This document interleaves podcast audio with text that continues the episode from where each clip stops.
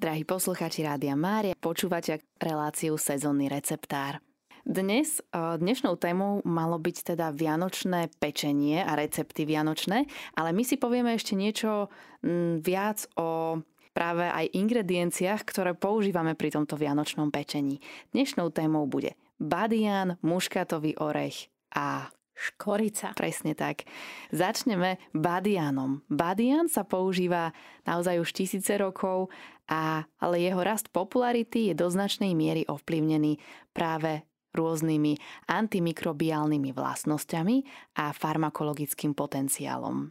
Badian je stále zelený strom, ktorý má svetlo-žlté kvety a dosahuje výšku až 18 metrov.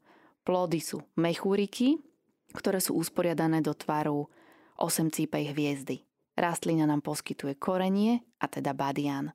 Plody sa zbierajú pred dozrievaním a potom sa sušia na slnku, aby mohli stvrdnúť. Vyznačuje sa výrazným tvarom hviezdy, červeno-oranžovou farbou a silnou arómou.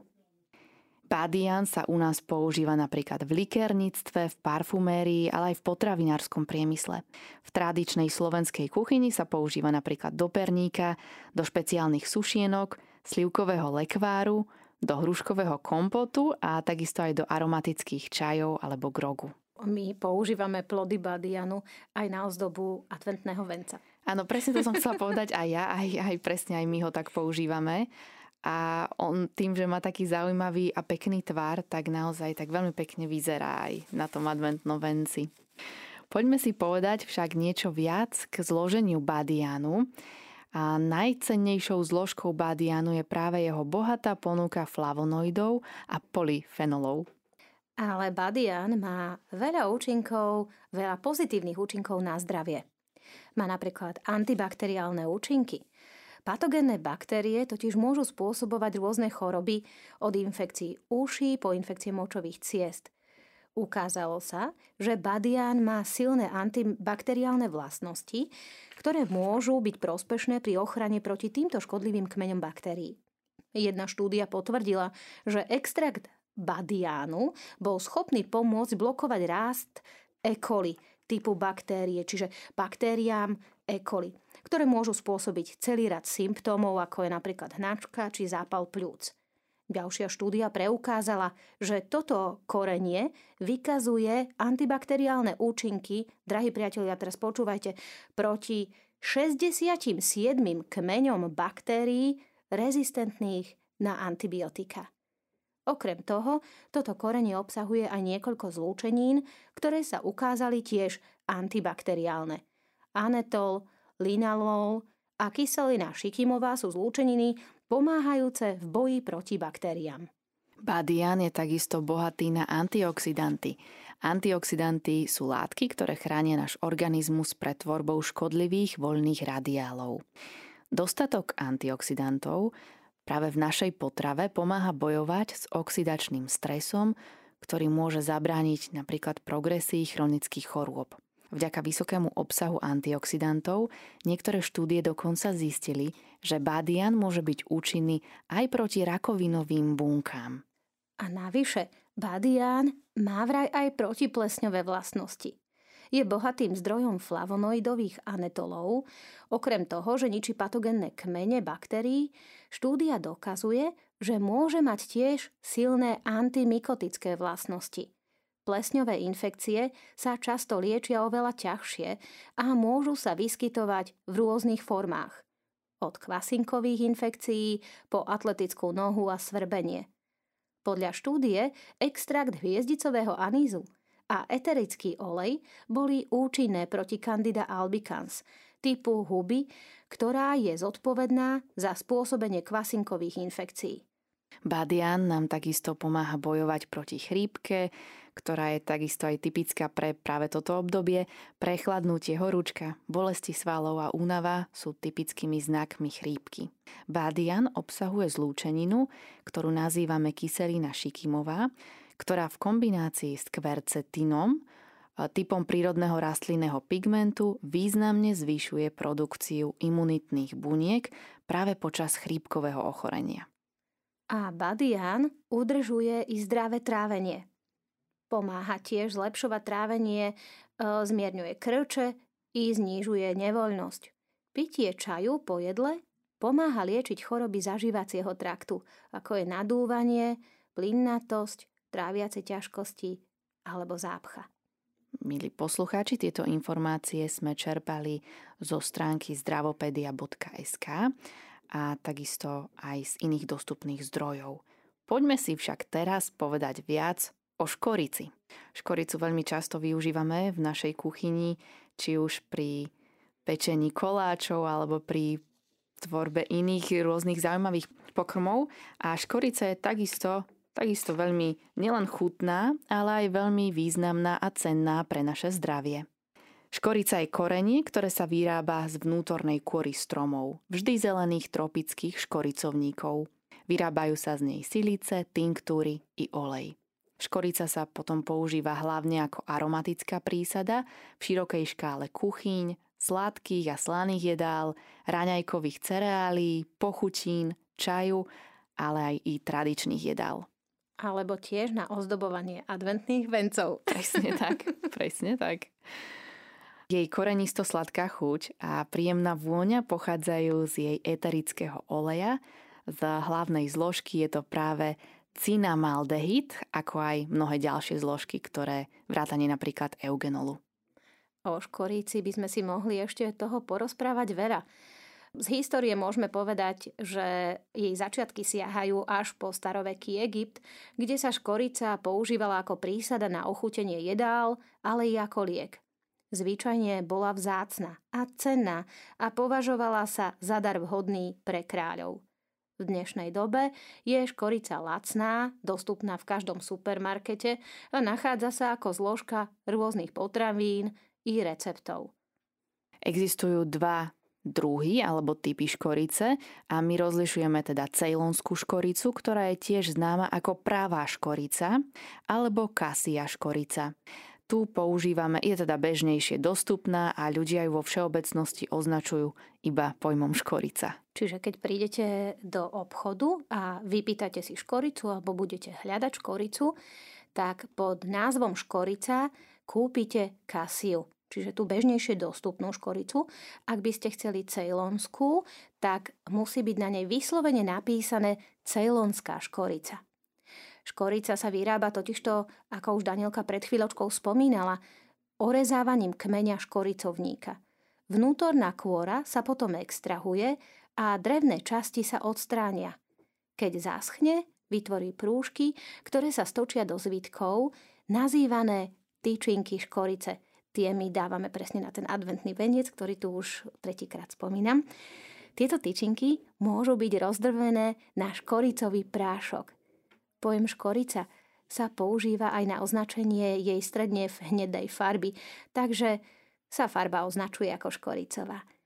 Plantáže škoricovníkov bývajú v blízkosti vodných tokov, pretože tieto rastliny potrebujú veľa spodnej vody.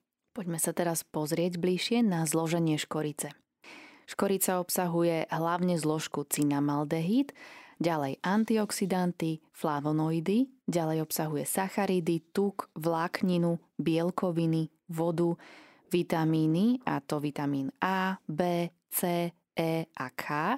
Z minerálnych látok obsahuje vápnik, železo, horčík, fosfor, draslík, sodík a zinok.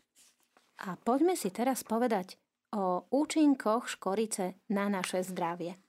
Škorica nám pomáha normalizovať hladinu cukru v krvi.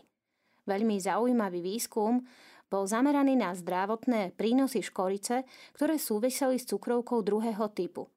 Aj keď neexistuje žiadny liek pre toto metabolické ochorenie, škorica môže byť dôležitým nástrojom na zvládnutie jeho symptómov.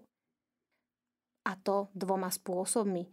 Poprvé môže znížiť krvný tlak a mať pozitívny vplyv na krvné ukazovatele u pacientov s cukrovkou druhého typu. Alebo škorica môže znížiť inzulínovú rezistenciu, čo znamená, že znižuje hladinu cukru v krvi nálačno až o 29% To môže zase znížiť výskyt cukrovky druhého typu. Škorica pracuje priamo na svalových bunkách a núti ich odstraňovať cukor z krvného riečišťa, kde sa premienia na energiu. Kľúčom je zvýšenie citlivosti na inzulín v tele, čo je citlivosť, ktorá sa s pribúdajúcim vekom u osôb bez diabetu prvého typu pomaly znižuje a spotrebúva viac cukru. Výsledkom je, že cukor pláva okolo krvi a spôsobuje cukrovku a ďalšie zdravotné problémy. Škorica, ktorá je úplne netoxická, opravuje receptory, takže opäť reagujú na inzulín. Časom sa hladiny cukru normalizujú v dôsledku zvýšenej citlivosti na inzulín. Neviem, či ste vedeli, ale škorica pomáha aj zmierňovať zápaly. A to majú na svedomí najmä antioxidanty, ktoré sa v škorici nachádzajú, práve oni zmierňujú zápal a tým pomáhajú aj znižovať riziko srdcových chorôb, taktiež rakoviny, kognitívneho poklesu a ďalších. Vedci identifikovali mnoho rôznych druhov flavonoidov v škorici, z ktorých všetky sú vysoko účinné, najmä v boji proti nebezpečným úrovniam zápalu v tele. Pretože škorica zmierňuje opuchy a zabraňuje zápalom, môže byť prospešná aj pri liečbe bolesti. Mnohé štúdie ukazujú, že škorica pomáha znižovať bolesť svalov, zmierňuje menštruačnú bolesť, zmierňuje závažnosť alergických reakcií a tiež zmierňuje ďalšie príznaky bolesti, ktoré súvisia s vekom. No a ako Danielka už pred chvíľočkou spomenula, že škorica pomáha znížiť riziko srdcových chorôb, tak e, presne toto môžeme povedať, že jedna z výhod e, škorice a jej pôsobenie na ľudský organizmus. Pretože škorica znižuje niekoľko najbežnejších rizikových faktorov srdcových chorôb, vrátane vysokých hladín cholesterolu a triglyceridy. Dokázalo sa tiež, že škorica znižuje vysoký krvný tlak, čo je ďalší rizikový faktor pre srdcové choroby alebo mozgovú príhodu. Istý výskum tiež ukazuje, že škorica je užitočným koagulantom v krvi a môže zastaviť nadmerné krvácanie tým, že pomáha telu, pozor, vytvárať krvné zrazeniny. Škorica tiež zvyšuje krvný obeh a zlepšuje regeneráciu tkaní, čo môže byť obzvlášť užitočné pri regenerácii srdcového tkaniva s cieľom pomôcť bojovať proti srdcovým infarktom, srdcovým chorobám a mozgovej príhode. Ak chceme byť zdraví, takisto by sme mali zaradiť škoricu do svojho jedálnička, pretože podporuje imunitu. Pokiaľ ide o ochranu tela pred chorobami, existuje veľa potenciálnych výhod škorice. Škorica napríklad obsahuje prírodné, antimikrobiálne, antibiotické, protiplesňové a antivírusové vlastnosti a jej eterické oleje obsahujú silné zlúčeniny zvyšujúce imunitu. Práve z tohto dôvodu sa škorica používa v mnohých kultúrach, aby prirodzene pomáhala v boji proti škodlivým infekciám a vírusom. Obzvlášť škoricový olej môže tiež chrániť pred bakteriálnymi infekciami, ktoré môžu spôsobiť stavy ako je napríklad nachladnutie, bolesť hrdla či zápal pľúc. A škorica prospieva aj ústnej hygiene. Výskum ukazuje, že škorica prospieva ústnej hygiene a mohla by chrániť pred určitými kmeňmi baktérií, ktoré spôsobujú zápal z úst, zubný kas, zápal dutiny a ústne infekcie.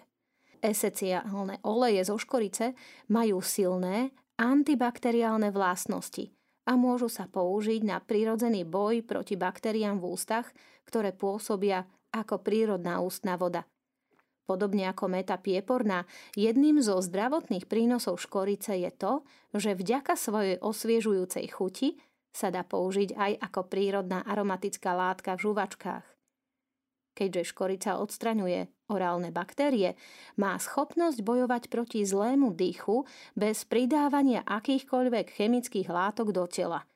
Z tohto dôvodu sa škorica tradične používa ako zubný prášok – a je prírodným liekom na bolesti zubov, problémy so zubami a bolestiami v ústach. Tu by som možno doplnila, že keď sme si robievali doma domácu zubnú pastu z kokosového oleja, tak sme tam naozaj pridávali okrem trošky sody bikarbóny aj škoricový prášok, aby nám lepšie chutila a naozaj aj zápaly, keď sme nejaké mali na ďasnách, tak sa zmiernili. Škorica taktiež bráni vzniku kandidy v zažívacom trakte. Dokázalo sa, že škorica má protiplesňové vlastnosti. Dokázalo sa taktiež, že škorica znižuje množstvo nebezpečných kvasiniek, ktoré spôsobujú potom prerastanie kandidy a môžu spôsobiť i celý rád tráviacich a autoimúnnych problémov. Ďalším zdravotným prínosom škorice je aj to, že pomáha kontrolovať hladinu cukru v krvi, stráva s vysokým obsahom rafinovaných sacharidov môže zvýšiť množstvo cukru v tráviacom trakte a môže byť spojená so zvýšeným rizikom kandidy. No, drahí priatelia, čo je také tretie veľmi známe korenie, ktoré dávame pri príprave cesta na medovníky?